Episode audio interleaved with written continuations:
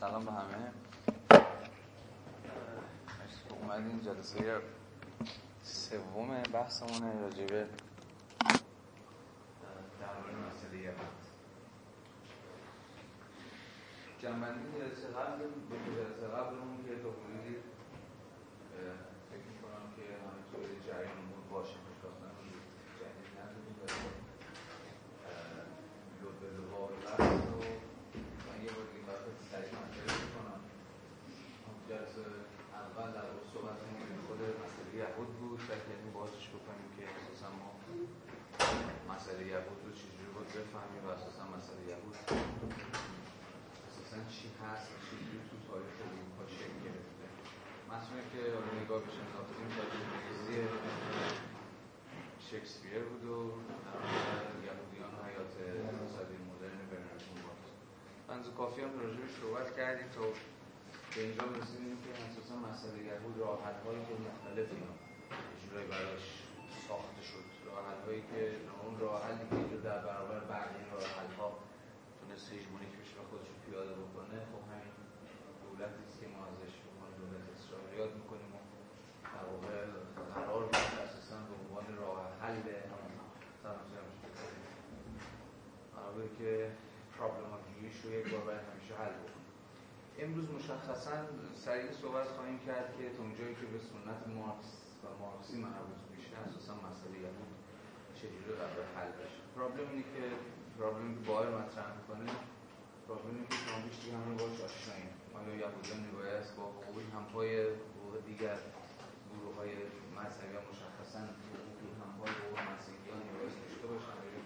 شایستگی آزاد شدن دارن یا ندارن؟ این بود که باید مطرح کرد و سعی کرد نشون بده که قضیه رو نمی‌توان حل کرد به همین شکلی که در واقع وجود داره. تا زمانی که یهودیان یهودی و دولت دولت مسیحی دولت مسیحی مسئله حل نخواهد شد.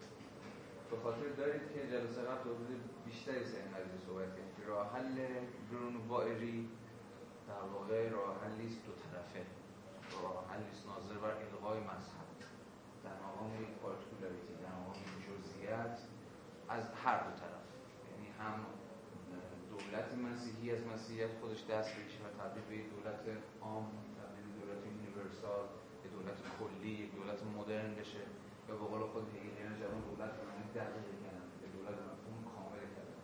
و هم یهودیان دیگه دست از این کوتاه نظری و خودبینی خودشون بردارن و از مذهب انصراف بدن و تبدیل بشن به انسان کلی. انسان مفهوم عام و انتظایی کرده باشه اون موقع است که دولت به مفهوم کامل کلمه یا دولت مفهوم مدرن کلمه با انسان به عنوان همین مفهوم کلی انسان اون موقع می‌تونن اینجوری با هم دیگه از در آشتی در اما خواهیم دید که چرا به زم مارکس این راه حل راه حل کافی نیست؟ اما مقدمات این نقد سعی کردیم مطرح مقدمات نقد مارکسی به راه حل چیه؟ مارکس هم دقیقا همپای راه حل در واقع رونوایری که راه حل دو طرفه. راه حل مارکسی هم همزمان با اون یا در واقع نقد راه حل بایری توسط مارکس هم راه حل دو طرفه. از یه طرف نشون دادن این که اساسا خود دولت چگونه ساخته میشه یا به عبارت دولت چگونه پا در جامعه مدنی داره یا باز به عبارت بهتر چگونه دولت که هم هگل و هم هگلیان جوان که ما سعی کرد از جفتشون فاصله بگیره دولت رو مفهوم انتزاعی کلمه میفهمیدن رو باید انضمامی کرد و ریشه ها و خواستگاه ها و بنیان ها و پایه های ماتریالیستی و انضمامیش نشون داد. و در برابر باید نشون داد که چگونه مذهبی بودن یک انسان مذهبی حالا این مذهب هر چه می‌خواهد باشد. را تنها فقط به واسطه ارجاع به باز بنیان های مادی می‌توان توضیح داد. سلام. و اساسا از یه چیزی به نام به عنوان مذهب به شکل انتظاریش نمیشه حرف زد. در واقع ریشه های تفاوت گذاری ریشه های تفاوت گذاری مارکسی مسئله مذهب و تفاوتش با هگلیان جوان رو شاید حتی از اینجا بهتر توی ایدئولوژی آلمانی میشه دید. اونجایی که مارکس داره سعی می‌کنه با هگلیان جوان مرزبند می‌کنه همه حرفش اینه دیگه باهاشون که در واقع هگلیان جوان به یک چیز بسیار انتزاعی به نام آگاهی آگاهی بشری در واقع قائلم این آگاهی بشری در واقع امر سرپا انتزاعی. گویا که با یه جور همین اصلاح آگاهی با اصلاح سوبژکتیویته گویا می‌توان که کل به جهان رو عوض کرد. راه حل چیز اون در واقع پولمیک معروف مارکس تو همون مقدمه ایدولوژی آلمانی دیگه. همون پولمیک معروفی احتمالاً همتون باید احتمالاً شنیده باشید. میگه حکایت هگلیان جوان و راه حلی که اساسا ارائه میدن برای تغییر جهان حکایت اون آدمی که داره غرق میشه و انگار داره غرق میشه چون به یه چیز ذهنی به نام قانون جاذبه باور داره. و اگر موفق بشه و ما بتونیم متقاعدش کنیم که این قانون جاذبه رو از ذهن خودش دور بکنه و از ذهن خودش بیرون بریزه گویا می‌تونیم که آدمی که داره غرق میشه انگار یه جورایی نجات بدیم این راه حل سلام این راه حل در واقع هگلی, جوانی که همه مسئله جور به آگاهی مربوط میشه. یه آگاهی حالا چی؟ آگاهی منحرف شده. آگاهی از خود بیگانه شده. خب آگاهی که بعدها اسمش شد ایدئولوژی دیگه انگار همه مسئله انقلاب ها انقلاب, انقلاب سیاسی که هگلی جوان به یک, به یک معنی دنبالش بودن گویا فقط مسئله به آگاهی و به اصلاح آگاهی مربوط میشه. در صورتی که مارکس تو همون ایدولوژی آلمانی می‌خواد نشون بده به هگلان جوان که چگونه میبایست هستی اجتماعی برسازنده آگاهی رو نقد کرد. نه آگاهی به شکل انتظاری خودش. حالا این آگاهی رو شما می‌تونید نامهای متفاوتی بهش بدید. آگاهی صرفا به مفهوم یه جور اشراف داشتن یا خبر داشتن از یک چیز نیست. ربطی به نالج نداره. شما باری که آگاهی توی زبان فارسی داره یعنی که مفهوم نالج نزدیک دیگه. شناخت دانش معرفت. اصلا از این بیاد بیرون. برای چیز برای مارکس مذهب هم فرهنگ هم اینا هم از جنس یه آگاهی هم. و برای هگلیان جوان هم از همین حیث. گویا با صرف همین اصلاح آگاهی یعنی اصلاح مذهبی اصلاح فرهنگی و چیزهای از این دست می‌توان تغییری عینی و واقعی در جهان ایجاد کرد. همه چیز مارکس اینه دیگه. همین مجادله مارکس با هگل جوان همینه که این رو بزنه. نشون بده که چگونه کانشسنس خودش برساخته است. خب یعنی در یک بیس مادی ریشه داره. باید این بیس مادیه رو شناخت. نشون داد که چگونه دل یک واقعیت مادیه که یه چیزی به نام فرهنگ ساخته میشه یه چیزی به نام مذهب ساخته میشه یه چیزی به نام ایدئولوژی ساخته میشه. یه جور چیز کردن دیگه جابجا کردن در واقع موضوع و محمول هستی و در واقع آگاهی یا سوژه و ابژه. یعنی جور عوض بدل کردن جای این دوتا. برای هگلون جوان هگل و هگلون جوان اصلا تقدم ایده تقدم اندیشه تقدم سوبژکتیویته تقدم آگاهی بر واقعیت. خب؟ ولی دقیقا مارکس حالا این اینم باز یه جور تفسیر خطیه. برای اینکه می‌دونی من معادله رو عوض بکنم دارم از این حرف می‌زنم. یا اصلا همین ماتریالیسم در برابر یه جور ایدئالیسم خب در واقع ماتریالیسم قضیه رو عکس می‌کنه. آگاهی در واقع هستی رو واقعیت رو این گونه یا آنگونه شدن واقعیت رو دیگه به اتکای آگاهی توضیح نمیده. آگاهی رو به اتکای واقعیت یا همون بنیان های مادی یا ماتریالیسم توضیح میده. همون جمله معروف دیگه که در واقع این آگاهی نیست که هستی رو در واقع می‌سازه. در واقع این هستی در واقع هستی همواری هستی اجتماعی دیگه. این هستی اجتماعی که برسازنده آگاهی. این رو باید در واقع نشون داد و در واقع یه جور مشروط شدن. بهتره که اینا چیزا نباید بفهمید دیگه. علت و معلولی خیلی نباید بفهمید. گویا ما این گونه آنگونه صرفا فکر می‌کنیم یا این گونه یا آنگونه دین میورزیم. یا این فرهنگ یا اون فرهنگ رو داریم صرفا به, اتکای این که مثلا لحاظ اقتصادی لحاظ طبقاتی در این طبقه یا در اون شأن اقتصادی هستیم. نه لزوما رابطه علت و معلولیه. یادتون باشه رابطه تا حدودی برای مارکس رابطه این دو رابطه مشروط کنندگیه. این خیلی نکته مهمیه. یعنی هستی اجتماعی آگاهی سوبژکتیو شما رو مشروط می‌کنه. خب یعنی این با رابطه خطی علت و معلولی خب خیلی متفاوته و فرق می‌کنه و این خیلی نکته مهمی این خیلی باید حواستون باشه. این بحثمون تو جلسه اول دیگه. جلسه اولی که صحبت کردیم روی تفاوت بین همین روی وب داشتیم روی وب بار صحبت می‌کردیم در واقع می‌خواستیم رو همین رو همین نکته دست بزنیم دیگه. که وبر در واقع وقتی داره از اخلاق پروتستان حرف می‌زنه اخلاق پروتستان رو به عنوان علت سرمایه داران شدن به اروپا آمریکای شمالی توضیح نمیده. داره از همون اصطلاحی که سرش صحبت کردیم دیگه selective affinity حرف می‌زنه. داره از یک نوع میل ترکیبی یا ترجمه که رایج تو فارسی از یک نوع قرابت یا نزدیکی انتخابی و گزینشی حرف می‌زنه. اخلاق پروتستانی یه جور میل ترکیبی داره با سرمایه داری خب یعنی یه جوری شرایط امکان سرمایه داری رو فراهم می‌کنه. خب شرط امکان فراهم می‌کنه. کاملا تعین بهش نمیده. یعنی فرق در واقع سخن گفتن از عوامل مشروط کننده با عوامل تعین بخش تو همین. تو تعین بخش همون دترمینیسم همواره یه فورسی وجود داره دیگه. گویا بین آ و ب یک رابطه و فقط یک رابطه ممکنه. یعنی شما از آ به ب میرید و هیچ چاره دیگه ای ندارید. یه جور تعین یافتگی. تعین یافتگی با همه بار نیرومندی که داره. خب یه جور ناگزیری که برای شما میاره. ولی وقتی از همین شرایط امکان حرف می‌زنیم وقتی از سلکتیو افینیتی حرف می‌زنیم وقتی از مشروط کنندگی حرف می‌زنیم امکانهای دیگر هم در نظر میگیم خب در واقع این هستی اجتماعی مشروط می‌کنه آگاهی شما رو ولی کاملا محتواش پر نمی‌کنه. متوجه این هستی؟ این خیلی مهمه. یعنی شرایط امکان با تعین بخشی به محتوا کاملا با همدیگه متفاوته. فعلا همین تفاوت گذاری ها رو بتونید بکنید. و این به رابطه علی همین ذهنتون یاد بگیرید به روابط علی مشکوک بشید کفایت می‌کنه خب حالا این کلاسیک ترین مثالش هم مثلا تو مسئله ای که حالا اخیرا من شخصا خیلی درگیر شدم مثلا مثل مسئله خودکشی. برید مسئله خودکشی تحلیل کلاسیکی که هست در که شما نشون می‌دید که چه شرایطی خب چه شرایطی با احتمالا محقق باید بشه تا یه چیزی به نام خودکشی احتمالا محتمل بشه شرط امکانش. خب مثلا حالا دورکمی نگاه بکنید مسئله به همبستگی به آنومی و چیزهای از این دست مربوط میشه. ولی هیچ کس نمی‌تونه بگه در جامعه ای که مثلا به شدت آنومیک میشه یا به شدت بحران اقتصادی دچارش میشه لزوما مثلا افراد به سمت خودکشی میل می‌کنن. نه این صرفا که شرایط امکان فراهم می‌کنه.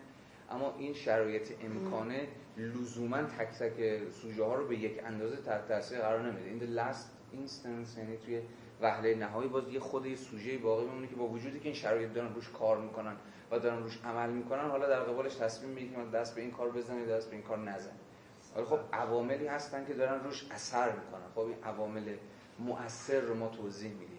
عوامل مؤثری که دارن اثرگذاری می‌کنن. ولی خب سوژه هست که می‌تونه در واقع سر از یه دیگه در بیاره شرایط مهیا میشه ولی خب همه باز دست به خودکشی نمیزن این این خیلی نکته مهمه یه جور یه جور تحلیل نوع تحلیل رو متفاوت می‌کنه. حالی که تو مارکس هست خب یه جور مارکسیسم ارتودکس. خیلی مایل به اینه که رابطه همین زیر بنا رو بنا دیگه. توی در واقع ترمینولوژی مارکسیستی ما از یه چیزی به نام زیربنا همون بنیان های مادی و شرایط اقتصادی اینها صحبت می‌کنیم درباره روبنا که میشه همین سوبژکتیویته. میشه فرهنگ میشه دین میشه دولت و خیلی چیزای دیگه.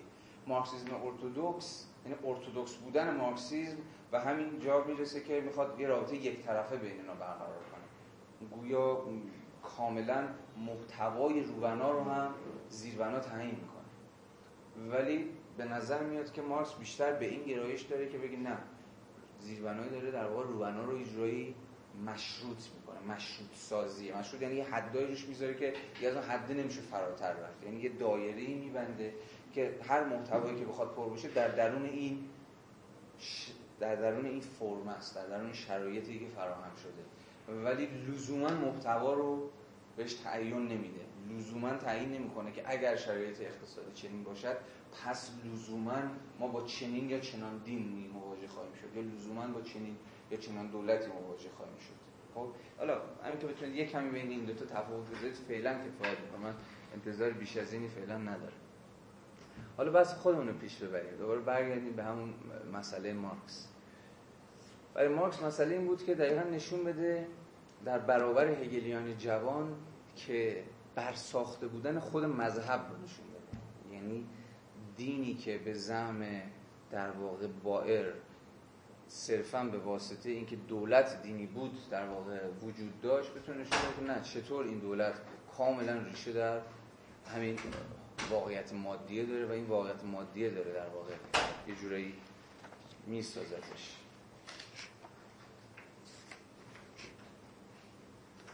خب بذارید که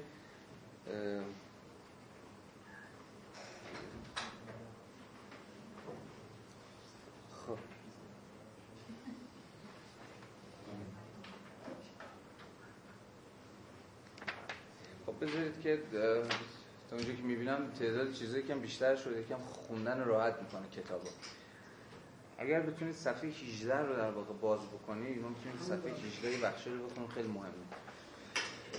خب در واقع مارکس از اینجا داره وارد نقد چیز میشه در واقع داره داره تلاش می‌کنه یه جور جامعه شناسی دین یا یه جور ماتریالیسم دین بسازه.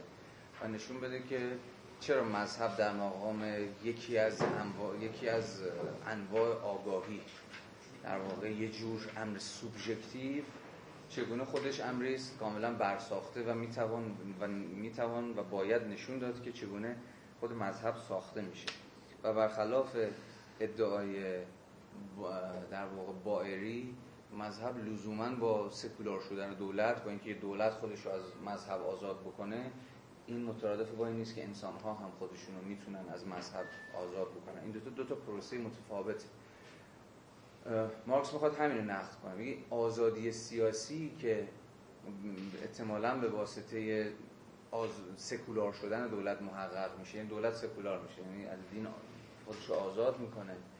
اما این آزادی دولت از دین مترادف آزادی انسان از دین نیست. این دو تا پرابلم متفاوته یا دو تا مسئله متفاوته.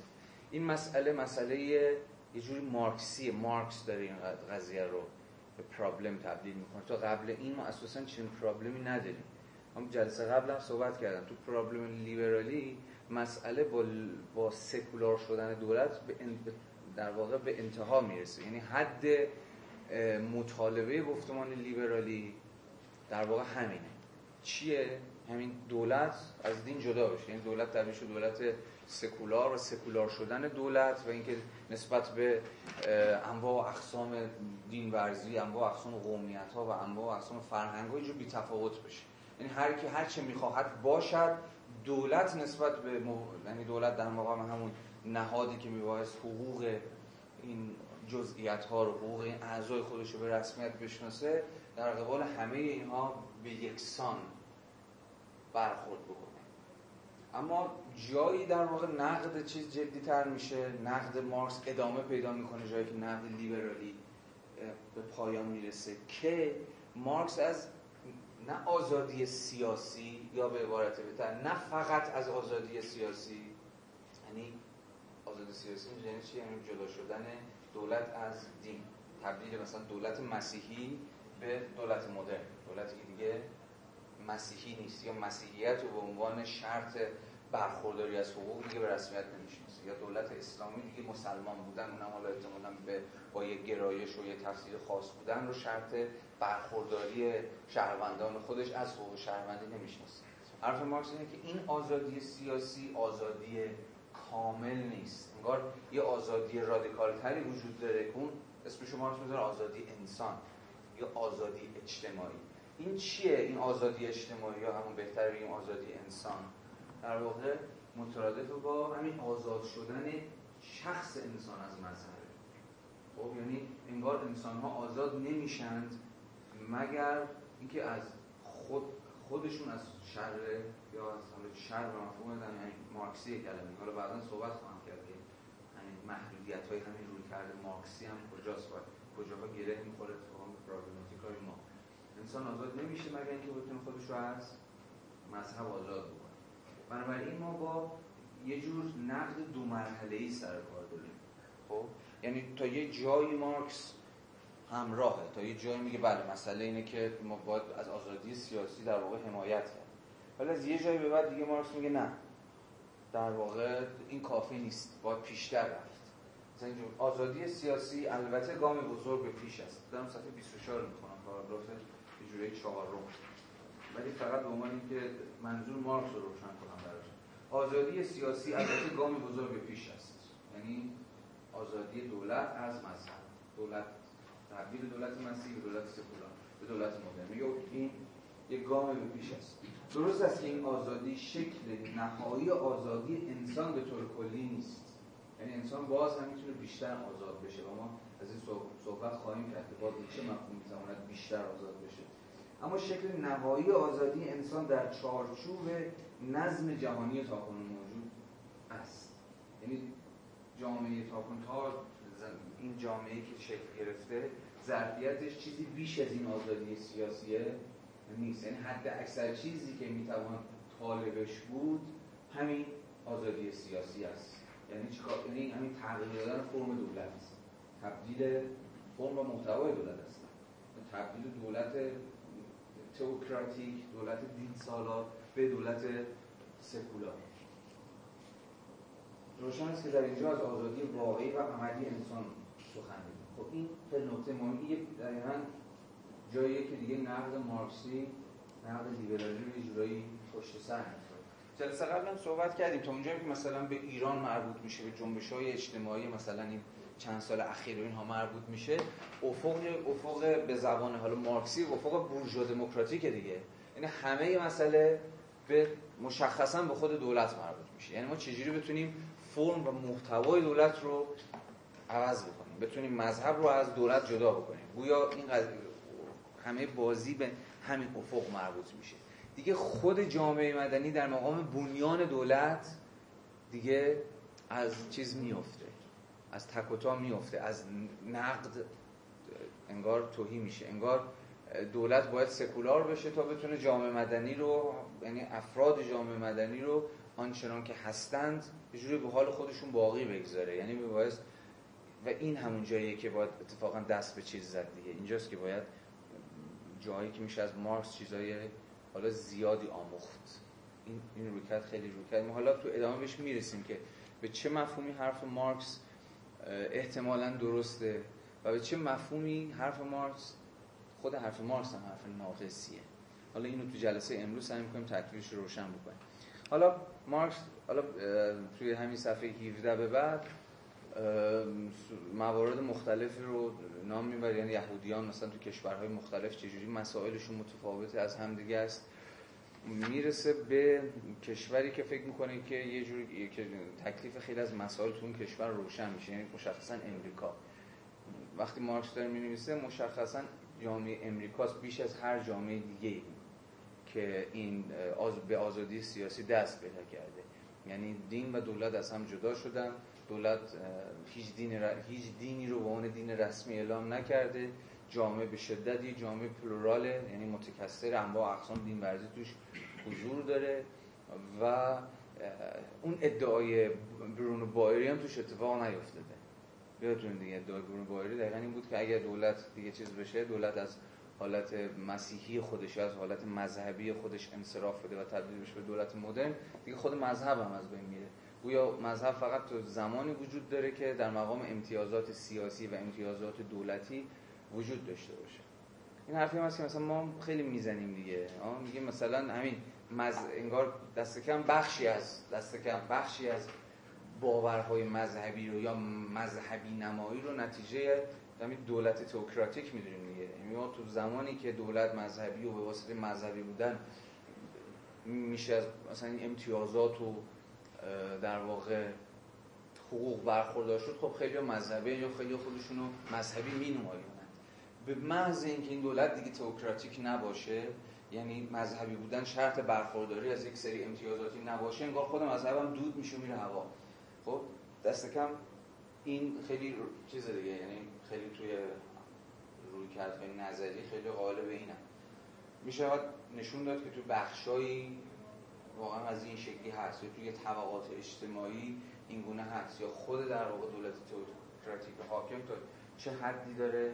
مذهب خاص خودش رو داره می‌سازه به واسطه اینکه انگار فقط از مجرای مذهب که شما می‌تونید تبدیل به یک شهروند بشید. شهروند که واجد حقوق اینجور چیزاست.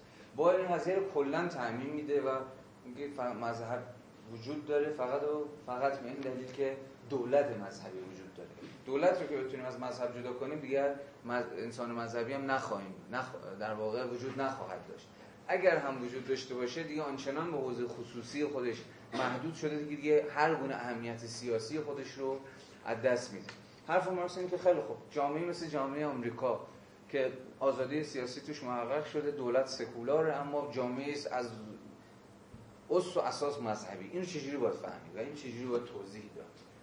بنابراین از اینجاست که در واقع حرف مارکس اینه که رویکرد بایری جواب نمیده.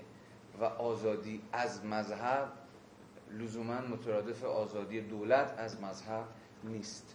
حالا صفحه 18 پاراگراف چهارم خط چهارم. یکی از فشرده ترین مارکسیه که دقیقا اینجا ما با یه جور جامعه شناسی دین و اینجور چیزا سرکار داریم خیلی به نظرم کمک می‌کنه بهم اگر می‌بینیم که حتی در کشوری با آزادی کامل سیاسی مشخصا منظور آمریکاست مذهب نه تنها وجود دارد بلکه به شکلی سرزنده و نیرومند ابراز وجود می کند این امر گواه آن است که وجود مذهب تضادی با کمال یافتن دولت ندارد. یعنی دولت می‌تونه کاملا کمال یافته باشه. کمال یافته دقیقا مفهوم سکولار شده. در واقع اجور همین کلی شده یونیورسال شده. اما از آنجا که وجود مذهب نشانه وجود نقصی است خب این این خیلی نکته مهمی ها حالا اینجا به سری نقب خواهیم زد به فورباخ. چون اینجا مشخصا ما روی شونه های فورباخ وایساده داره حرف می‌زنیم مثلا می‌کنم نشون میده که فورباخ این قضیه چجوری میفهم اما از آنجا که وجود مذهب نشانه وجود نقصی است سرچشمه این نقص را تنها می‌توان در ماهیت خود دولت جست. ما دیگر مذهب را علت نمی‌دانیم. خب؟ به یه معنایی داره و اصلا کل هگلین جوان همین که صحبتش کرده بودیم میگه یعنی هر ش... مذهب یعنی هر شکلی از آگاهی. هر شکلی دیگه آگاهی دیگه این شأن برسازنده خودش رو نداره. شأن مؤسس خودش رو نداره. اون که تو سنت اصطلاح ایدئالیستی قرار بود که اساسا خود یه واقعیت از خلال همین سوبژکتیویته ساخته بشه. از خلال آگاهی و هر شکلی از مذهب هم شکلی از آگاهی دیگه. دیگر مذهب رو علت نمی‌دانیم بلکه اون را تجلی کوتهبینی غیر مذهبی یا داخل پرانتز سکولار به شما میآوریم. یعنی همون یه جور باز دوباره جابجایی ایدالیسم و ماتریالیسم مذهب نه تنها علت نیست خب بلکه خودش یه جورایی یه جورایی معلول دیگه. یعنی خودش ریشه در یک عوامل دیگه داره. ریشه در اون چیزی داره که مارکسش بهشون می‌ذاره کوتهبینی غیر مذهبی و کوتهبینی سکولار. حالا فورباخ رو خواهیم خوند. ولی مارکس از فورباخ آموخته که انسان مذهب را می‌سازد. مذهب انسان را نمی‌سازد. خب و باز از فورباخ آموخته که هر چقدر انسان خودش ناتوانتر باشه خداش تواناتره.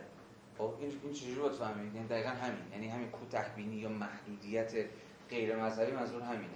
یعنی انسانی که توی بنیانهای زندگی واقعی خودش ناتوانه خب یعنی عملا ضعیفه یا کوچکه خداش هم به همون اندازه بزرگتر خواهد شد. خدایی قدر قدرت و در واقع خدای متعال و توانا و انجام توانا و انجام بزرگترین کارها. خب یعنی دقیقا حرف ما اینه که اساسا چیز رو امر مذهبی رو باید با توجه به تو ادامه هم میگه. باید با توجه به همین زمینه غیر مذهبی توضیح داد. بنابراین محدودیت های مذهبی شهروندان آزاد را با محدودیت های غیر مذهبی آنان توضیح می‌دهیم. برای این عقیده نیستیم که آنان برای رهایی از محدودیت های غیر مذهبی این محدودیت های واقعی در دنیای واقعی باید کوتهبینی مذهبی خود را کنار بگذارند. باز می‌رسیم به هیلین جوان که همه مسئله براشون چیه؟ همین یه جور اصلاح آگاهی است دیگه. و می‌دید که اصلا روی کرده یه جوری هگلی, هگلی و هگلی که نه هگلیان هگلیان جوانی تا چه پایه؟ اساسا بر فضای کل روشنفکری کل غرب حاکم شد. اساسا همین روشنفکر در مقام کسی که واجد یه جور روشنی فکر واجد یک آگاهی در واقع کامله و وظیفه ای نداره جز همین اصلاحگری اصلاح آگاهی. اساسا پارادایم حاکم بر روشنفکر در مقام سوژه فعال سوژه که بیش از هر چیزی آگاهی بخشی می‌کنه دیگه. آنگار که مثلا یک منبع نوریه که همین داره این نور رو میتابونه تا اون اون چیزایی که تاریکن یا اون چیزایی که به واسطه تاریکی ما نمی‌بینیم به اصطلاح به دید بیاد.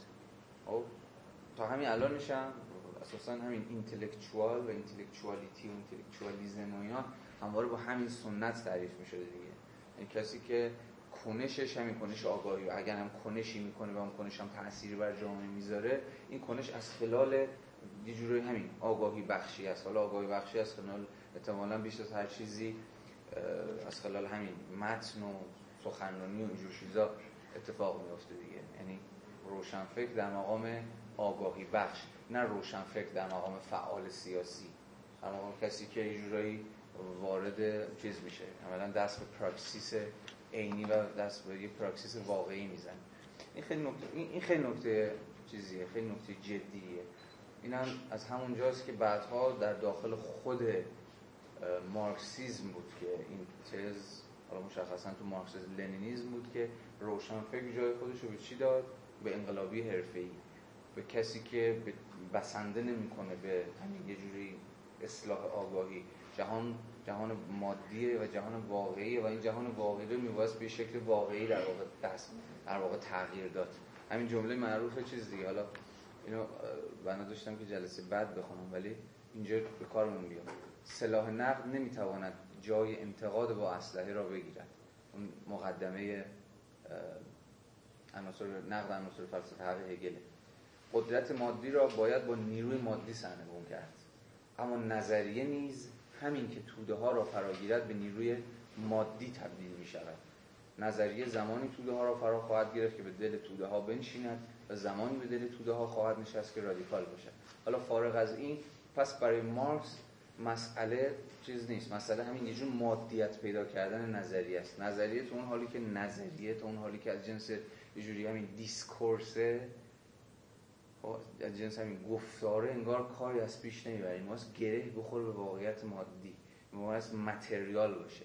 این متریال شدن البته مارکس میپذیره که نظریه می‌تواند در واقعیت نفوذ کنه خب همین جایی که میگه که قدرت مادی رو باید با نیروی مادی سرنگون کرد اما نظریه هم, همین که به دل توده ها بنشینه. یا به عبارتی نظریه مسابقه روحی که انگار تسخیر می‌کنه بدن توده ها رو. توده ها در مقام در مقام همین پروتاریات در مقام سوژه های انقلابی انگار داره. یعنی اگر مادیت پیدا بکنه اگر بتونه به خودش تجسم و تجسد بده است که می‌تونه کاری بکنه. همه حرف چیزش به هگلیان جوان این بود که هگلیان جوان نمی‌تونن نظریه رو مادی کنن. نمی‌تونن نظر در واقع آگاهی بخشی هگلیان جوانی انگار این زور مداخله در واقعیت رو انگار نداره. صرفا به همین توی همین ساحت کانشسنس باقی میمونه. حالا چیز سرش خیلی حرف زیاده که خب حالا این اساسا چجوری این حلقه واسط بین نظری عمل چیه که خیلی میشه سرش صحبت کرد. اما تو سنت مارکسیست لنینیستی در واقع روشنفکر جای خودش رو به همین انقلابی حرفه‌ای میده که یا به عبارت بهتر به حزب میده. حزب چیه؟ همون مدییشن بین نظری و عمله. یا همون فعالین سیاسی که حالا لنین توی 1903 تو اون کتاب عجیب و غریبی همین چه باید کرد که همین مانیفستی بود برای همین فعالیت و کار سیاسی سعی حزب رو در مقام واسط بین نظریه عمل تحریزی بکنه. یعنی حزب که نظریه رو نظریه مارکسیستی رو که واقعیت رو آنچنان که هست در واقع یه جوری تو خودش بیان می‌کنه و تو یه جوری تو خودش متجلی می‌کنه یه جور گره می‌خوره. به فعالیت سیاسی گره می‌خوره به پراتیک گره می‌خوره به انقلاب. در واقع در بدن یه انقلابی حرفه‌ایه که نظری و عمل با هم یکی میشن. ما دیگه چیزی به نام اینتלקچوال نداریم اساسا تو سنت مارکسیست لنینیستی ما انقلابی حرفه‌ای داریم که نظری و عمل با هم گره می‌زنه بر این عقیده نیستیم که آنان یعنی در واقع شهروندان مردم بر این عقیده نیستیم که آنان برای رهایی از محدودیت های غیر مذهبی باید کوتهبینی مذهبی خود را کنار بگذارند. بر این باوریم که آنان زمانی که خود را از محدودیت های غیر مذهبی رها سازند بر کوتهبینی مذهبی خود چیره خواهند شد. یعنی انگار که مسئله بر سر چیز نیست مسئله بر سر نیست که به شکل بیواسطه مذهب رو از در واقع نفی کنیم. نفی بیواسطه مذهب اصلا مسئله مارکس نیست. چرا؟ چون به زم مارکس اساسا مذهب خودش واسطه انسانه با یه چیز دیگه. خب مذهب در واقع برساخته یه چیز دیگه است. خب اون یه چیز دیگه چیه؟ خب حالا خیلی میشه میشه میشه نام های متفاوتی براش گذاشت. مارکس نام های متفاوتی براش می‌ذاره. شما بگویید که شرایط مادی بگید که ساختار طبقاتی بگید زیربنا یا هر چیزی. اما مهم همین برساخته بودن خود مذهبه. هر روی کردی که به شکل بیواسطه بخواد مذهب رو نفت کنه در واقع شرایط برسازنده مذهب رو به حال خودش رها می‌کنه. این این خیلی نکته مهمیه. این دقیقا جایی که اساسا نقد مارکسی دین با نقدهای غیر مارکسی دین اساسا از هم دیگه جدا میشن. خب یعنی حالا چیز نیست بد نیست. همین مثال اخیری که خیلی هم بلوا به پا کرد دیگه. همین مثلا این کاری که آقای نجفی کرد با اون مثلا آهنگی که مثلا خون انگار که یه جور همین باستاب یه رویکرد رایج اساسا در جامعه ما. که انگار مسئله سر همینه دیگه. به شکل مثلا خیلی هیستریک به شکل همین بیواسطه و مستقیم که خیلی هم میگن این این درسته اینقدر نباید پیچیدش کرد. باید مستقیم زد تو خال باید مستقیم مثلا مقدسات و مذهب یه جا بزنیم. زیر همین مشکلش همینه. خب دقیقا مشکلش مشکل حالا جدا از اینکه کین توزانه است جدا از اینکه نمی‌تونه فاصله گذاری بکنه جدا از اینکه تصور خیلی یک دستی از خود اسطوره داره. مثلا فکر می‌کنه یه چیزی مذهب یه کلیت خیلی انگار یک پارچه است که اگه از زیرش بزنی کلا میپک و چیزای از این دست. مشکل اصلیش اگه بخواد مارکسی نگاه کنه همین بیواسطه بودنشه. همین که اصلا حواسش نیست که همین اسطوره که داره می‌زنه تا چه پایه همین اسطوره سازی و اسطوره شدن تا چه پایه در نسبت در نتیجه در نسبت قرار گرفتن اون با خیلی از عوامل دیگه است. با روابط قدرت با توکراسی حاکمه با شرایط مادی و خیلی چیزهای دیگه. بیواسطه نقد کردن اصلا یه اسطوره مذهبی یعنی همین یعنی ندیدن پیوندش با قدرت سیاسی. یعنی ندیدن پیوندش با گفتمان بسیار خاصی از سنت گرایی یعنی ندیدن پیوند بسیار خاصش با مناسبات در واقع متریال اجتماعی. خب یعنی و صرفا همین روبنا رو فقط دیدن ولی زیربنا رو به حال خود گذاشتن. اینجا اینجا و در این مورد شما زیربنا رو ام از روابط صرفا اقتصادی بفهمید. به مفهوم پیوند داشتنش با هزار یک چیز اجتماعی دیگه بفهمید. کاری که باید کرد قطع کردن این بزن مارکسی قطع کردن و کات کردن این پیوند هاست. این پیوند ها رو باید قطع کرد. اگر اسطوره به خودی خود هیچ چیزی نیست.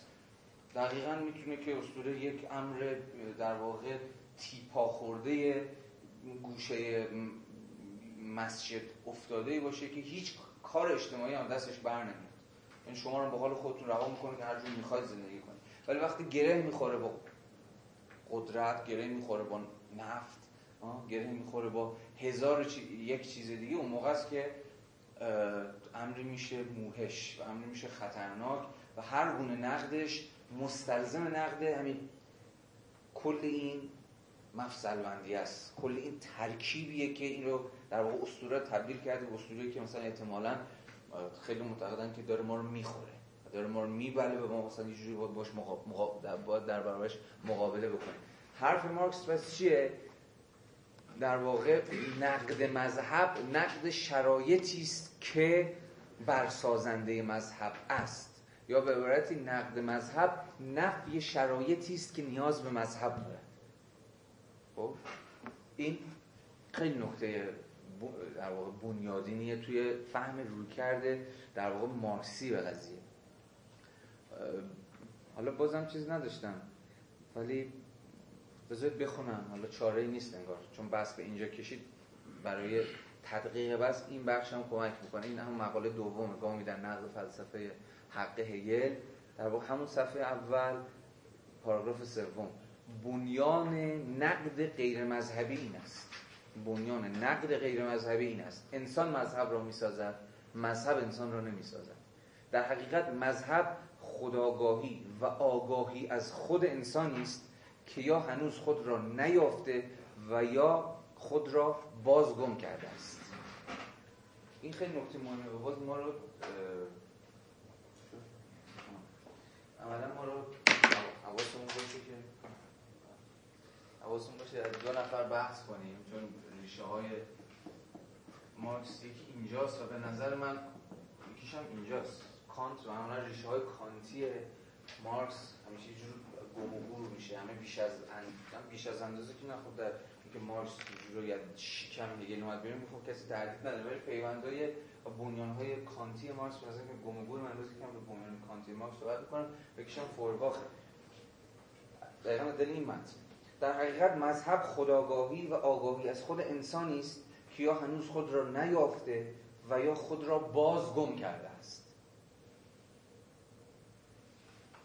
مذهب پس چیز دیگه مثلا اینجوری از آن انسان خود گم کرده است. یا به ترمینولوژی مارکسی نزدیکتر مثل انسان از خود بیگانه است. انسانی که خودش رو به رسمیت نمی‌شناسه. انسانی که به زم چیز به معنای کانتی کلمه اتونوم هنوز نشده و همه همه بنیان نقد مذهب توی دستگاه مارکس دفاع کردن از اینه. خب مذهب و اساسا از آن انسان هترونومه هترونوم یعنی دیگرایین یعنی کسی که اختیار امورش رو به دیگری داده. حالا این دیگری می‌خواد خدا باشه می‌خواد پدر باشه می‌خواد حاکم باشه می‌خواد دولت مطلقه باشه می‌خواد کلیسا باشه یا هر چیزی. و نرسیدن به این اتونوم شدن. به این معنا مارکس عمیقا انسانشناسیش ریشه در انسانشناسی اومانیستی روشنگری داره. مشخصا رویکرد کانتی که حالا نمی‌دونم چند نفرتون خوندین مقاله روشنگری چیست که هفته پیش گفته بودم حتما بخونیدش. حالا امروز ترتیبش روشن میشه که مثلا چرا باید این مقاله رو اساسا خون تا بتونید مارکس رو بفهمید که چرا مارکس انقدر داره زور می‌زنه که بگه آقا آزادی انسان زمانی کامل میشه که بتونه خودش از مذهب آزاد بکنه. چرا؟ خب خیلی میشه گفت خب هر کسی حق خودش داره آزادی خودش داره. خب اینم اینجوری زیست می‌کنه اینم اینجوری حال می‌کنه. آزاری به کسی خب این حرفای یه جور هژمونیک لیبرال همینه دیگه. آقا تو خب میشم البته با موافق بود البته من نمیگم که لزوما باید نقد مارکسی رو تا پای رادیکال کردن چون که از همه بخواید اتونوم باشن. چون احتمالاً نمی‌تونید از همه بخواید اتونوم باشن. به این مفهوم کانتی کلمش. ولی خب بحث می‌کنیم. اما انسان موجود انتظایی نیست که بیرون از این جهان آرمیده باشد. انسان جهان انسان دولت و جامعه است. انسان در واقع جهان انسان خودش وجود انتظاری تک افتاده جدا نیست. جهان انسانی که انسان رو می‌سازه. این دولت و این جامعه مذهب را میآفرینند مذهبی که آگاهی وارونه از جهان است. چرا که آنها جهانی وارونه هستند یعنی دولت و جامعه. مذهب نظریه عام این جهان دانشنامه فشرده و منطق آن به شکلی مردم پسند است. مایه افتخار معنوی آن شور و شوق آن جواز اخلاقی آن مکمل پرابهت آن بنیان جهان شمول تسلی و توجیه آن است. من جهان واقعی در واقع مذهب تسلی این جهانه. یعنی یه سوژه رو تسلی میده سوژه رو در واقع و هم توجیه می‌کنه خود جهان رو. مذهب تحقق خیالی جوهر انسان است. چرا که جوهر انسان واقعیت حقیقی ندارد. یعنی یا به عبارت بهتر جوهر انسان درون این جهان مشخص واقعیت حقیقی ندارد. یا به عبارت بهتر انسان در این جهان نتوانسته است جوهر خود را اون اسنسی که سرش بارها صحبت کردیم انسان نتونسته در این جهان ذات خودش رو ذات خود شکوفایی و بالقوگی و در واقع همین بیکامینگر رو بتونه محقق بکنه.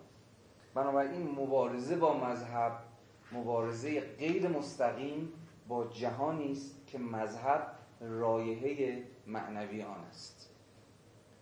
رنج مذهبی هم بیان رنج واقعی و هم اعتراض بر ضد آن است. مذهب آه مخلوق ستم دیده احساس جهانی بی احساس و روح یک جهان بیروح است. مذهب افیون توده است حالا همینجا این جمله رو این بخشتون همتون حالا جسته گرفته اینجا اونجا شنیده است روح یک جهان بیروح احتمالاً تون کتاب توصیف فوکو از انقلاب ایران احتمالاً دیدید که انقلاب ایران میگه روح یک جهان بیروح و افیون تو اینا که خب زیاد به کار رفته.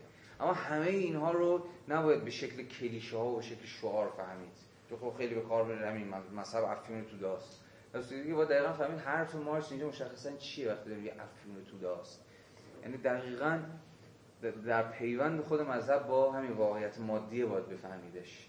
یا وقتی میگه روح یک جهان بیروحه بازم باید کاملا متوجه باشید که پیوند ها کجاست و به چه مفهومی حالا مارکس داره این قضیه رو به کار می‌بره. حالا دوباره با بازگشت به صفحه 19 خودمون یه بار دیگه جمله آخر رو بخونیم تو تکلیف روشن بشه. و این باوریم که انسان ها زمانی که خود را از محدودیت های غیر مذهبی رها سازند بر بر کوتهبینی مذهبی خود چیره خواهند شد. مسائل غیر مذهبی را به مسائل الهی تبدیل نمی کنیم. مسائل الهی را به مسائل سکولار تبدیل می کنیم. تاریخ به اندازه کافی در خرافات حل شده است. اکنون خرافات را در تاریخ حل خواهیم کرد. یعنی شون خواهیم داد که این خرافات تا چه حد در واقع واکنش به همین تاریخه و مسائل تاریخی و محدودیت های تاریخی که انسان های, انسان های مشخص در واقع درش گیری کردن. بنابراین آقا این کولر رو من خواهش می‌کنم بزنید چون بیشتر از غریبی اینجا چیز گرم اون روشنه؟ این روشنه. اون اگه می‌تونی داره اذیت میشن کی اذیت میشن؟ حالا چیز می‌کنیم روشن خاموش می‌کنیم حالا مثلا 5 دقیقه می‌تونیم یه چیز بدیم. گرفتم شروع شد؟ خب. تا اینجا کسی چیز نداره؟ تا اینجا کسی قلتی نداره؟ خب. بذارید در کنارش دو تا متن رو خیلی سریع بهش نگاهی بندازیم. و در واقع تا روی کرد مارکسی در واقع مشخص بشه مارکس دقیقا ریشه چیزش تو کجاست ریشه ادعاش تو کجاست. مشخصا تو این همین جوری برساخته کردن مذهبی که انسان مذهب را می‌سازد مذهب انسان را نمی‌سازد می‌دونید دیگه خب مشخصا تو فورباخه و در واقع این فورباخ بود که در واقع نشون داد که قضیه باید به این شکل فهمید. قضیه در واقع باید جای خدا و انسان رو عوض کرد. در واقع همین جمله اول چیز جمله اول این کتاب اصول فلسفه آینده که جمله مهمیه. و مسئله بر سر اینه که فورباخ مدعی این بود که باید الهیات رو تئولوژی رو به آنتروپولوژی تقلیل داد یا استحاله داد. الهیات در واقع چیزی نیست جز انسان شناسی به چه مفهوم؟ چرا الهیات هم در واقع انسان شناسیه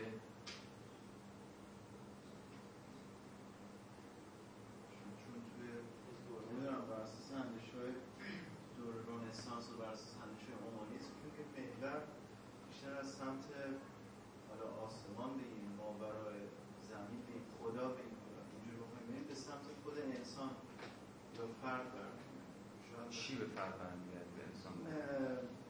محوریت اندیشه جهانی هستن آره ولی حواستون باشه. ما داریم یعنی کاری که فورباخ کرد و مهمه و بعد مارکس ادامهش میدن و خب مسیح شرط کنه اینه ها. ریداکشنه یعنی جور تقلیل دادن یا تحویل کردن فروکاستن با همه بار منفیش مثلا همه بار منفیش هم ما تقلیل گرایی اینا. همه بار منفیش هم شما لحاظ کنید. الهیات به انسان شناسی یعنی هم کار فورباخ دقیقا همین بود دیگه. می‌خواست نشون بده که چیزی که تا امروز به عنوان الهیات ما میشناختیم در واقع چیزی نیست که یکی از شاخهای انسان شناسی چرا؟ دقیقا.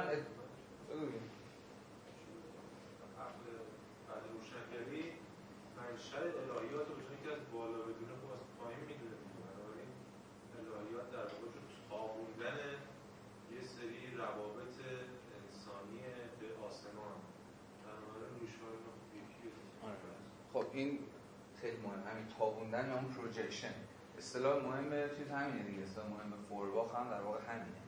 که در واقع خدا محصول projection همین توانایی ها و ناتوانی های همین انسان انسان واقعی انسان انضمامی به یک در واقع ideal ego ه.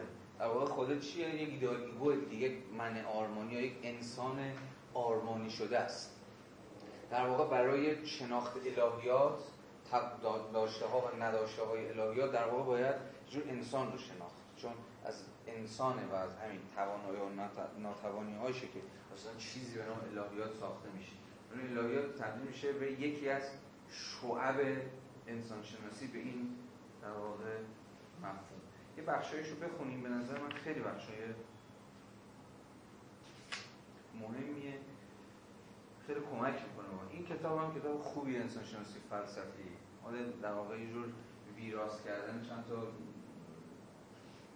در واقع نوشته متفرقه هست که حالا به آدم های مختلفی ازشون چیزایی توش هست. از جمله از خود فورباخ بخش بسیار مهمی از همین اسنس آف کریستیانیتی همین ذات مسیحیت یه چکیده نظر چیزی چکیده نظر فورباخه که یک صفحه اصلا فقط سریع بخونم نگاه بکنید که تا حد ریشه های فورباخی مارکس اینجا روشن میشه. ابژه شناخت یا موضوع شناخت انسان چیزی جز ذات خود او نیست که موضوع شناسایی او واقع شده خدای انسان همان گونه است که انسان او را می اندیشد و مراد می کند خدا خدای انسان آنچنان که این انسان همیشه انسانی در دل یک تاریخ انزمامی این خدا رو می اندیشه بهش فکر می‌کنه و میسازتش و بهش تغییر خدای انسان همان اندازه ارزش دارد که خود او ارزش دارد و نه بیشتر. آگاهی بر خدا آگاهی بر خیشتن انسان است. شناخت خدا شناخت انسان از خیشتن است. انسان را از روی خدایش می‌شناسی و خدایش را نیز از روی انسان. این هر دو یکیست آنچه برای انسان خداست همان روح اوست یعنی روح انسان. نفس اوست قلب اوست. آنچه برای انسان روح نفس و قلب اوست همان خدای اوست. خدا همان زمیر آشکار شده همان خود به سخن درآمده انسان است. دین پرده برداری شکوهمندی از روی گنج های پنهان آدمی است. تصدیق باطنی ترین اندیشه های اوست. گواه آشکار بر اسرار عشق اوست. البته اگر دین و خدا آگاهی را خدا آگاهی را به خداگاهی انسان تعبیر کنیم نباید چنین پین داشت. که انسان دیندار نیست. مستقیما از خیش آگاه است و آگاهی او بر خداوند همان آگاهیش بر ذات خود اوست چرا که ماهیت خاص دین بر همین ناآگاهی استوار است. خیلی نکته مهمیه دیگه. یعنی حرف چیزی که این عمل خیلی عمل ناآگاهانه ایه یه جور ما اول خدا آگاهی داریم و این خدا آگاهیه که بعد به خدا آگاهی تبدیل خواهد شد. برای مثل روی کرده چیز روی کرده هگلی هم در واقع جور هنر و دین و فلسفه به عنوان سه تا از شکل های همین objective spirit یا روح عینی هفته قبلش بحث کردیم دیگه. هر کدوم با یه جور شکل های تکاملی هستن که روح به خودش می‌گیره. هنر به شکل خیلی به نسبت دین و فلسفه شکل بدوی آگاهی روحانی و بعد دین و بعدا فلسفه فلسفه است که تکلیف این ماجرا روشن میشه که در واقع خدا چیزی نبوده جز جز خود من جز خود انسان. برای ما تو دین مشخصا خدا آگاهی داریم. این هنوز آگاهانه نشده به شکلی که ناآگاهانه ای این پروجکشنه داره اتفاق میفته. به همین سبب دین همواره پیش قرابول فلسفه است. این حرفی کاملا حرف یعنی اول دین یه شکلی از آگاهی خیلی ابتدایی شکل ابتدایی از آگاهی انسان به خودش که به زمین هنوز خود آگاهی هستن هنوز به خود آگاهی نرسیده و آدم تو فلسفه است که خود آگاهی میشه. چه در تاریخ بشریت و در چه تاریخ و چه در تاریخچه زندگی فرد انسانی. ما فلسفه هم مرحله نهایی چیز دیگه مرحله نهایی خداگاهی. انسان ابتدا ماهیت خود را بیرون از خود قرار می‌دهد. یعنی اول همه چیز هم projection میشه و بیرون بیرون فکنی میشه. انگار projection بیرون فکنی بیرون درجه نمیشه دیگه. پیش از آن که آن را در خودش بیابد. ماهیت انسان نخست در قالب موجود دیگری موضوع شناخت او قرار می‌دهد. دین هستی کودکانه بشریت است. کودک بودن خودش یعنی بودن انسان را بیرون از خودش می‌بیند. و همین سبب روند تاریخی در ادیان چنین است. آنچه برای ادیان برای ادیان اولیه امری عینی و بیرونی بود اینک به امری ذهنی و درونی مبدل می شود یعنی آنچه به عنوان خدا تصور و پرستیده می‌شد اینک به عنوان امری انسانی تلقی می شود نگرش ادیان اولیه برای دینی که پس از آنها میآید پرستی محسوب می شود انسان ذات خیش را می است. انسان پیش از این خود را موضوعی بیرونی قرار داده بود در مقام خدا. اما در نیافته بود که این موضوع همان خود اوست. این آگاهی است که دین بعد این گامی است که دین بعدی برمیدارد. یعنی با هر دین بعدی هم انگار بازم میشه که همین جوری همین آفربون هر دینی به نسبت دین قبلیش انگار آگاهانه تر میشه انگار درونی تر میشه. خب یعنی دست از این دست کم با این سیره و مسیر تاریخی که فورباخ داره ترسیم می‌کنه حالا میشه توی چیز نشون داده تو تاریخ واقعی میشه نشون داده چقدر این قضیه درسته و چقدر غلطه. دست کم دعوی فورباخی که هر دینی نسبت دین بعدی خودش بیشتر داره در واقع داره درونی تر میشه یا خدا رو بیشتر داره در درون خودش پیدا می‌کنه. دست کم دیگه تو مسیح چیز فورباخ مسیحیت رو اوج چیزی می‌دونه برای چی مسیحیت اوج ادیان می‌دونه؟ دقیقا برای اینکه تو مسیحیت همین خدا و انسان جوری یکی میشن دیگه. یعنی خدایی که کاملا فرافتنی می‌شد و بیرونی می‌شد جوری دوباره داره برمیگرده انگار به انسان. همین آیا خدا چیز میشه دیگه؟ تجسد دیگه. مثل اینکارنیشن اون تجسد خداوند در قالب انسانی جور انگار به زبان فورباخی نشونه درونی شدن انسانه. به زن فورباخ مسیحیت بیش از هر دین دیگری به فلسفه نزدیکه. یا به عبارتی تکامل یافته ترین دین مسیحیته. چون دست کم توی ادیان بنی اسرائیلی یعنی قوم بنی اسرائیل مسیحیت بیش از هر چیزی تونسته این خدای بیرونی رو دوباره درونی بکنه با یگار یکی کردن انسان خدا. نه همین خوبه. در همین حد من این مشکل رو وسط وجود میاد که ما تا اینجا میپذیریم که این برای تابوندن دارایی بوده تابوندن مثل نفسا بوده مثل صفات انسانی بوده و روش در بالا و اینکه این به زمان که بالاتر مهمتر شده اما این نکته است که این اون برای قضیه الهیات یا خدا را اگه ما تغییر بدیم انسان ما این بر دچار مشکل میشیم این یعنی انسان رو با خیلی تو می‌بینیم انگار انسان هر چی هست توی انسانه و انسان یه چیز توپره خیلی مشخصیه که واجده ذاتیه و این ذاتش حالا تابیده شده بر جهان حالا به شکل خیلی انحرافی یا غیر انحرافی آگاهانه یا ناخودآگاهانه و اینکه این در واقع هر چی به دعوا در خود انسان و اصلا فراموش می‌کنه که این انسان ذاتی نداره و انسان ذاتا هم سلبیه که در ساختارهای روابط اجتماعی قدرت فلان فلان اصلا تعریف میشه و این الهیات تفاوتش با اینه تو هدیت وقتی تابیده میشه بعد دیگه برنمیگرده به صرف انسان هوا بشه چون جنس جهان برای هدیت از روحه یعنی مستقل میشه الهیات جهان رو می‌سازه. بنابراین از جای بعد که این الهیات چون زاید ذهن جهان درست تغییر شده انسان. انسان ها میشن ابزار الهیات. همون برای که سر زبان میاد. زبان ما وجود ایمانی وسیله. بعد ولی سوسور حداقل ما یاد داده که نه ما ابزار زبان میشه برای زبان قالب میشه.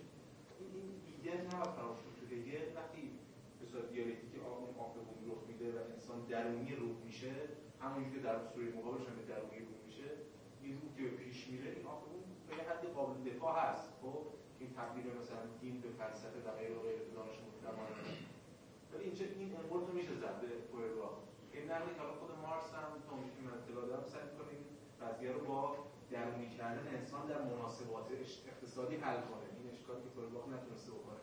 و تا خود مارس هم در نهایت نقل توی خود مارکوزه دقیقا همین خود مارس هم این پروژه نتونست در نهایت انجام آره این نکته درستیه. مشخصا فورباخ به اینجور روانشناسی اساسا انسانی می‌رسه. در برابر مارس که نهایتا سر از اینو جامعه شناسی جامعه شناسی تاریخی انسان در میاره.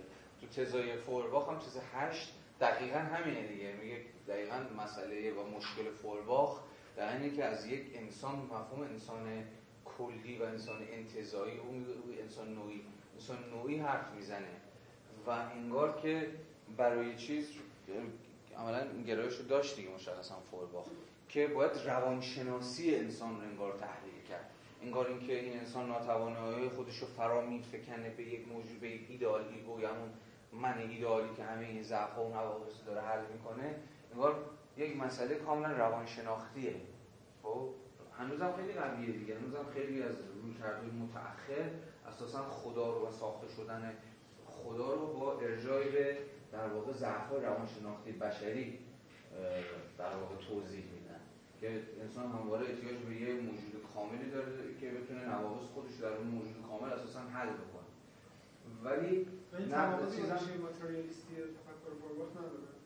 چی؟ تناقضی با ریشه ماتریالیستی تفکر فورباخ نداره. به یک معنی نداره چون دقیقا ماتریالیزم دقیقا می‌تونه نشون بده که ماتریالیزم روانشناختی هم داریم و مشخصا من فکر کنم قضاوت عجولانه ای نکردیم. اگر بگوییم فورباخ مشخصا یه جوری دست کم تو مسئله تقلیل الهیات به انسان شناسی همین انسان در واقع مد نظر فورباخ انسان مشخصا چیز سایکولوژیکاله خب نه سوسیولوژیکال خیلی مهمه. یه فرایندهای ذهنی هست که انسان از اون حالی که انسانی دست به این کار خواهد زد. خب انگار خیلی چیز براش مهم نیست. انگار مهم نیست که خدای چیز متفاوته. مثلا خدای این قوم با خدای آن قوم و این تفاوت خدایان چگونه با توضیح داد؟ همه حرف مارکس اینه دیگه. میگه اتفاقا این چیزی که این تقلیل بله همه چیز نیاز با این توضیح داده بشه. خب؟ اما خود این باید با چی توضیح داده بشه؟ خب؟ همه مسئله بر سر اینه. اگر چیزی به نام اسنس وجود خب اسنس می‌تونه مسئله حل کنه. همون ذاتی که حالا محمد هم گفت. خب عملا انگار چنین چیزی اساسا وجود نداره. ما جلسه اول هم خیلی سرش بحث کردیم روی اینکه تا چه حد اساسا مارکس پا میده به رویکرد essentialist ی. اما اگه essence ی وجود داشته باشه خب این essence می‌تونه هر چیزی باشه دیگه. مشخصا برای فورباخ این essence این ذات انسانی ذات روانشناختیه. انسان از اون حالی که واجد این خصلت های روانشناختی هست خدا رو می‌سازه. خب؟ اما برای مارکس این essence اگر اساسا وجود داشته باشه بحث هم کردیم. essence یست کاملا اجتماعی دیگه. یعنی خود essence رو باید توضیح داد. چون essence همون جاییه که دست کم تو فلسفه کلاسیک جایی که دیگه خودش لزومی نداره توضیحش بدی. خودش همه چیز توضیح میده.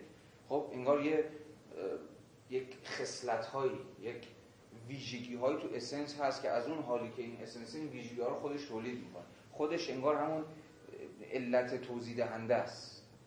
این گونه یا گونه شدن چیزها به ذاتشون برمیگرده. ذات مثلا آب در اینه که در فلان درجه بجوشه ذات انسان در اینه که خدا رو بسازه. خب؟ اما تفاوت اسنس مارکسی اونجور که من می‌فهمم و فکر می‌کنم قابل دفاع هم هست با اسنس به اصطلاح فورباخی تو همینه که خود این اسنس دوباره باید توضیح داده بشه. خودش توضیح دهنده نیست. و حالا تو ادامه خواهیم رفت. شکافی که باید خود ماش تو خود انسان ایجاد می‌کنه. و دقیقا نشون میده که خود این انسان چگونه شکاف خورده است. و در واقع ما چیزی به نام انسان سر کار نداریم. ما از یه طرف با چیزی به نام فرد سر کار داریم. ایندیویدوال سر کار داریم. و از یه طرف دیگه با چی؟ با شهروند. یا با همون citizen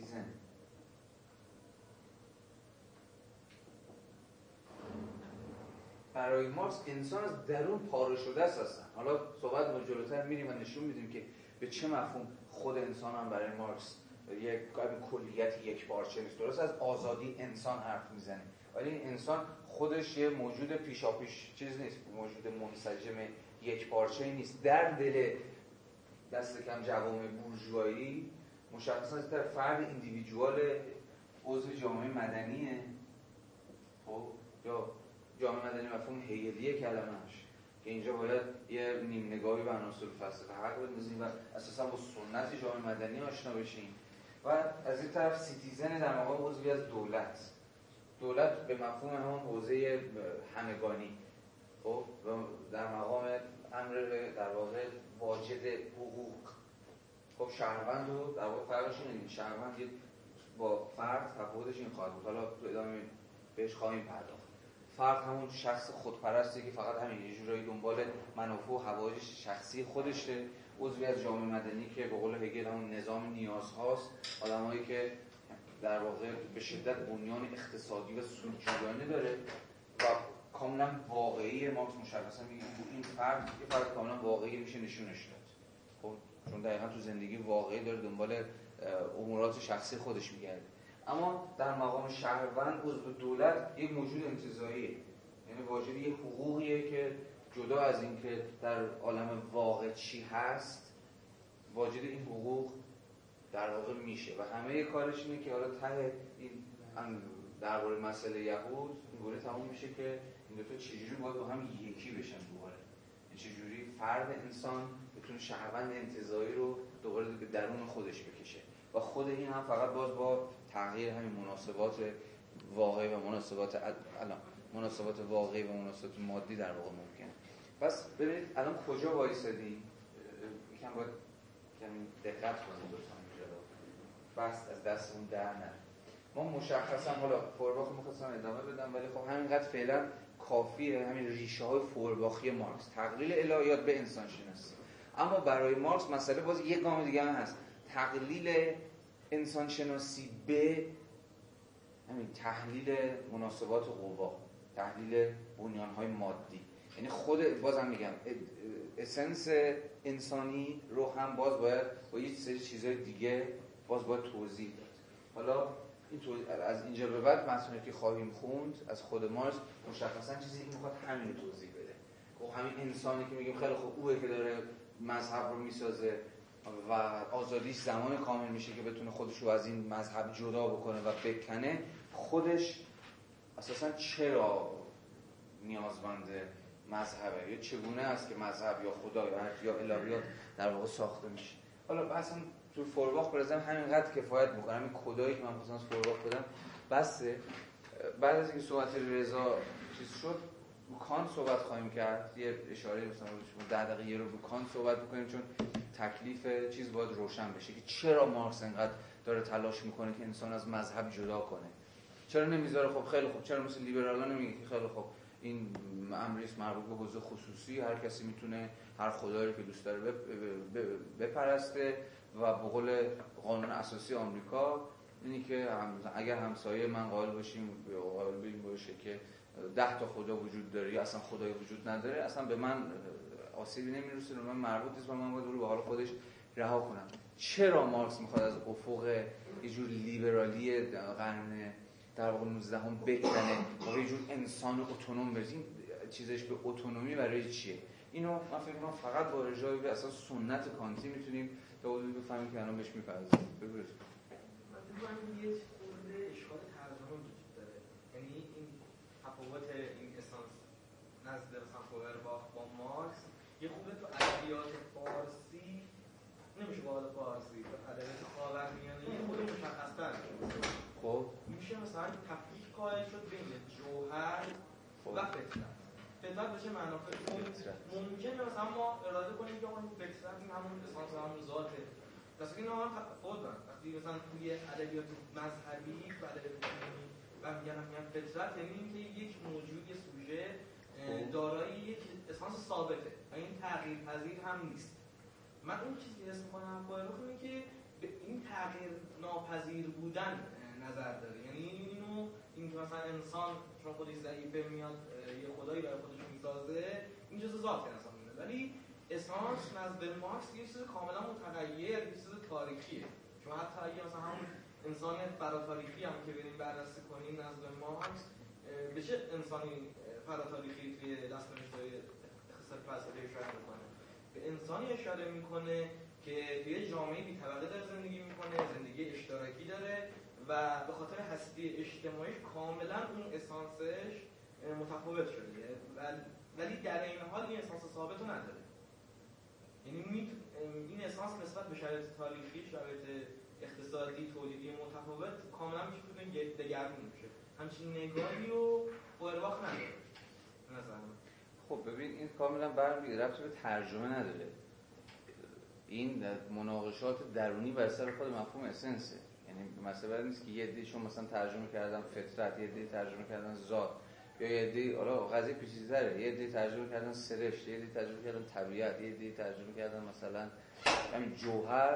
نه ربطی به این نداره. مناقشات درونی هست. مثلا سنت در واقع ارسطویی به این سمت. دست کم تو که من می‌دونم حالا محمد رو بیشتر می‌تونه کمک بکنه به خود مفهوم essence از مفهوم ارسطویی به این سمت تا رویکردهای متأخر ضد essentialist ی مناقشه درونی خود مفهوم essence. یعنی اصلا خود essence رو چجوری باید بفهمیم؟ حالا چیزی که تو گفتی به یه معنی درسته.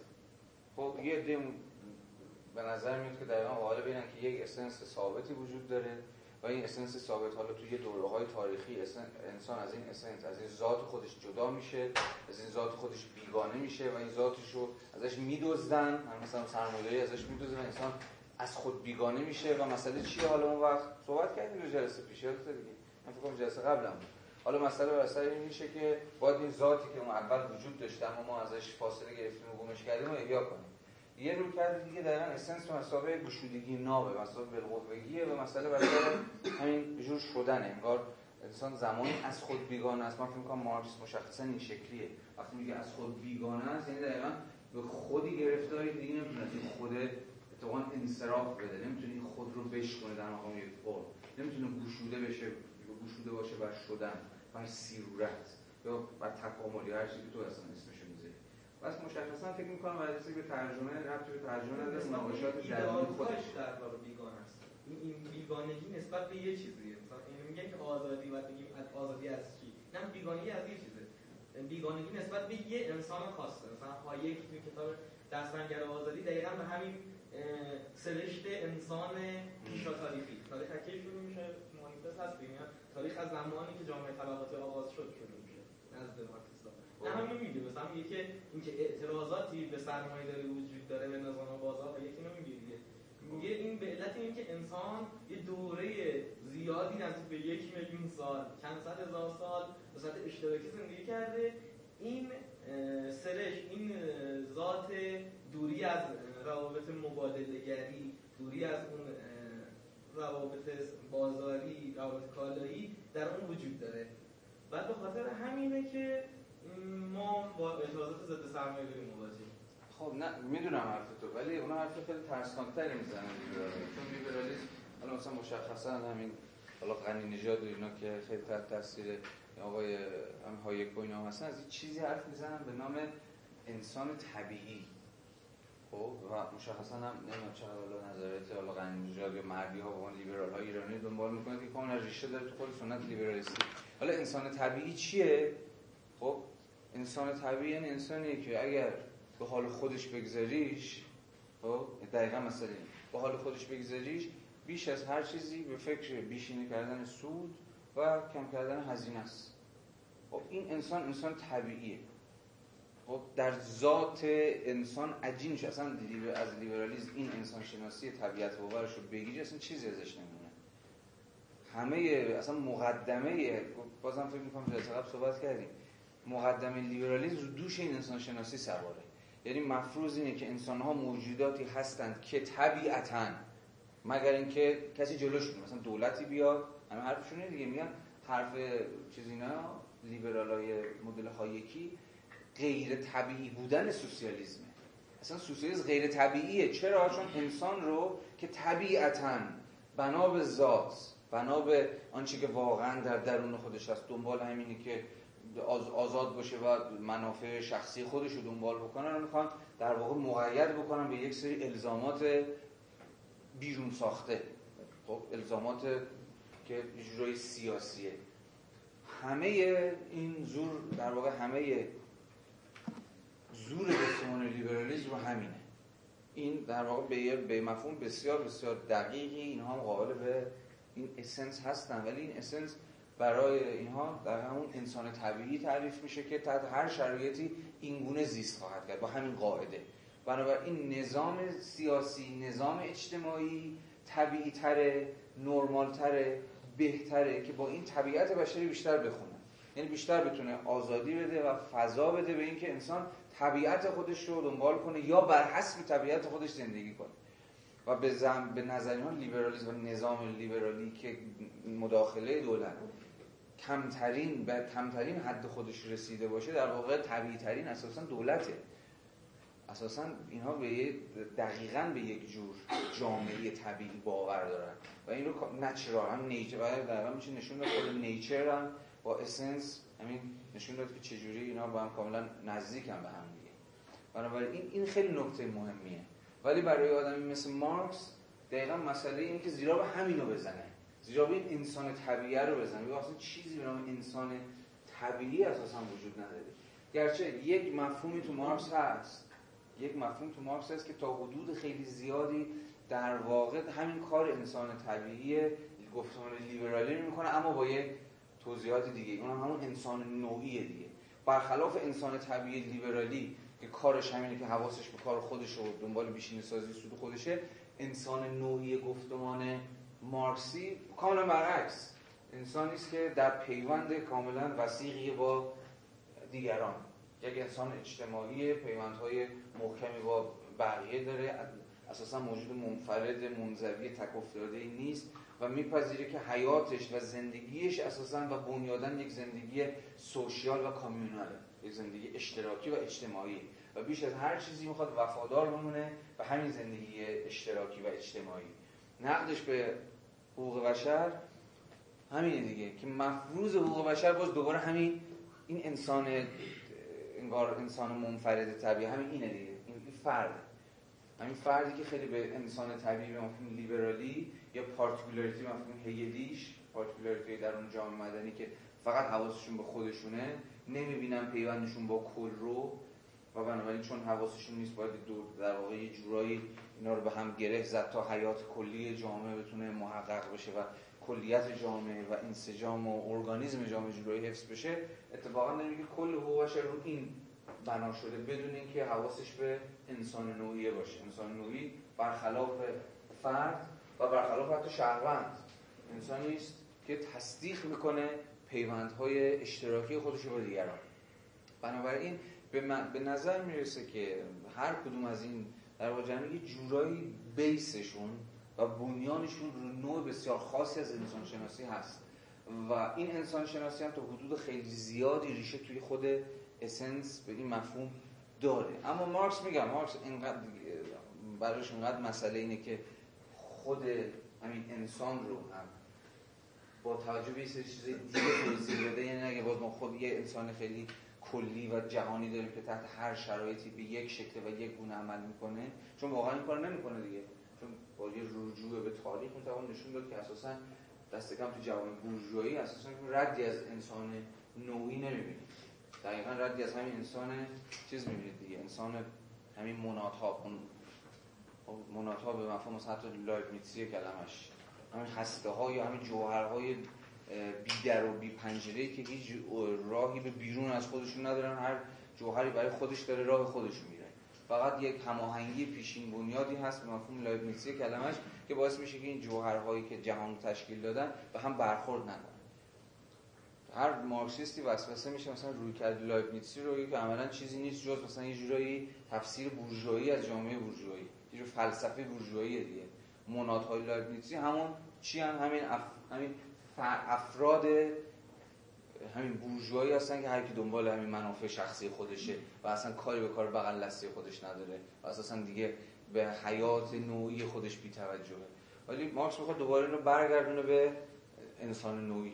اما ریشه هاش رو در واقع ریشه های خیلی در واقع محکمی داره و میشه نشون داد که ریشه های ساخته شدن انسان چیه. حالا از بعد ما سر همین صحبت بکنیم که انسانی که مارکس داره ازش حرف می‌زنه چگونه یه پاش توی جامعه مدنی و یه پاش هم تو دولت و چجوری در اون شکاف خورد. ما تو چیزی می‌خواستی بگی؟ نه بس کش کنیم ما به سر ریشه رو بکنیم مثلا جایی.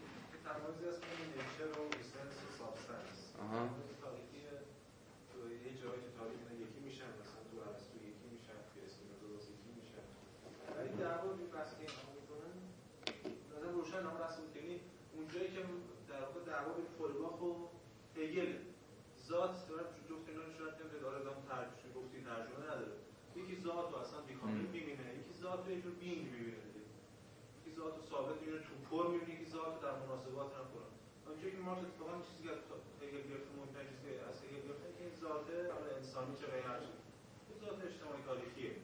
این ذات ذاتش اجتماعی خیلی ما مهمه. بفهمیم که این ذات تو پرش فرق داره با ذات مثلا اجتماعی تاریخ ذاتی که تو تو اسپانیا داری جوهر چیزی که به واسطه خودش تعریف می‌شود. توی فورلو هم انسان چیزی که خودش خودش رو تعریف می‌کنه به تو هگل و بالاخص مارکس اینو نیست انسان چیزی که به واسطه بیرون تعریف میشه مثلا این بعد اول همین داره مثلا مثلا با ترمون می‌تونم بشم ولی مثلا بحث ارتباط با اونم نداره از ارسطو چون ناشی از اینه که خب فورلو حافظون رو قبول نداشت دیگه به طور کلی دیالکتیک هم نبود علاوه بر اصلا نرسیده بود به اون که قبول نداشته بود اصلا نگاهش نرسیده بود به این فراروی از ذات سنتی نگرده بود. اصلا فورلو نگاهش به انسان نگاه کاملا روانشناسی. مثل اگوئیستای نسل اول و فروید بوده. چیزی فراتر از اصلا فورباخ موجود. حالا خیلی میشه سر حرف زد یه جوری فورباخ اصلا پی حتی پیش کانتیه. یعنی تو همین جستار حالا ما یه بحثی داشتیم سال قبل روی تزای مشخصا تزای فورباخ مارکس مفصل سرش بحث کردیم و بخشی از همین کتاب خوندیم نشون دادیم که تا چه پایه حتی فورباخ میره پیشاکانتی اساسا بحث می‌کنه و اساسا به یه چیز خیلی سفت و سختی برای همین واقعیت به همین که تابع انگار مف- مفاهیم نیست انگار سوب... هیچ نوعی از سوبژکتیویته بهش فرم نمیده قائله این خیلی بحث مهمیه که حالا دست کم بعد از کانت کسی نمی‌تونه ادعا کنه که یه چیزی به نام واقعیت وجود داره که مستقل و فی حد و فی ذاته یعنی به خودی خود در برابر هر نوعی از سوبژکتیویته مقاومت می‌کنه. هر حال اساسا واقعیت شدن واقعیت یا به زبان کانتی طبیعت شدن طبیعت مستلزم همین مداخله و یه جوری ترکیب شهود شهود حسی از این طرف و مقولات فاهمه از این سمت دیگه است. برای فورباخ یه گام میره جلوتر یا به عبارت یه گام میره عقبتر کل مقولات فاهمه رو یه جوری نفی می‌کنه و یه چیزی به نام شهود انگار محض داره دفاع می‌کنه که همین ماتریالیسم ناب.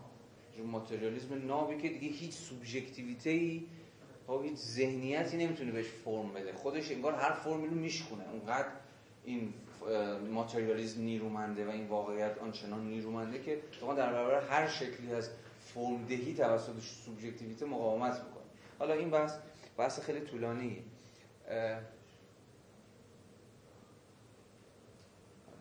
من فقط ببخشید من احتیاج به پنج دقیقه تنفس دارم. فکر می‌کنم بد نیست هممون یه پنج دقیقه استراحتی بکنیم یه دیگه بحث رو جمع بکنیم شروع می‌کنیم. فکر می‌کنم نیم ساعت سه رو دیگه بیشتر بحثمون ادامه نخواهد داشت. ولی پنج دقیقه رو فعلا یه بریک کوتاه بدیم. پنج دقیقه خواهشم. بریم و برگردیم. مرسی.